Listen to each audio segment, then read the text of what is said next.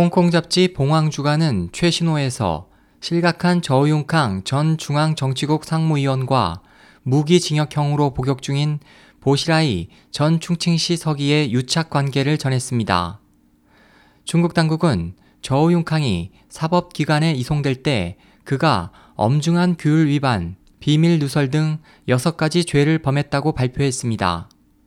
이 잡지에 저우융캉의 6대 죄상 분석이라는 기사에 따르면 정치적 입장과 견해가 일치했던 저우와 보는 사욕을 위해 당내 결탁을 기도하고 거사를 도모할 것을 약속했습니다. 당시 저우는 그의 한 측근에게 보시라이 같은 인간을 잘 이용하면 중요한 때에 도움이 된다고 말했습니다. 저우는 장점인 전 중국 주석의 측근이었기 때문에 저우와 보의 당내 결탁에 대해 장 전 주석이 모르지 않았을 것입니다.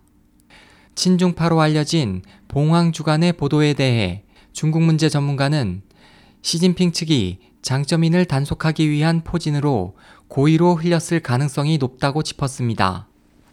열남 중국의 천쿠이더 편집장은 목표 달성을 위한 강력한 정치적 힘이 저우융캉에게 있었다고 생각되지 않는다. 그는 붕얼 따위 중국 혁명 2세대도 아니고 재능이 뛰어난 것도 아니기 때문에 누군가 강력한 배우 인물이 그를 지원했을 것이라고 말했습니다.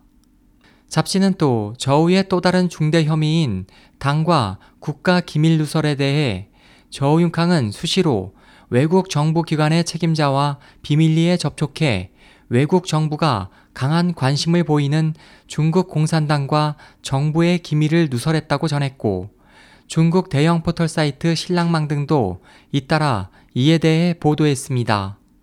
SOH 희망지성 국제방송 홍승일이었습니다.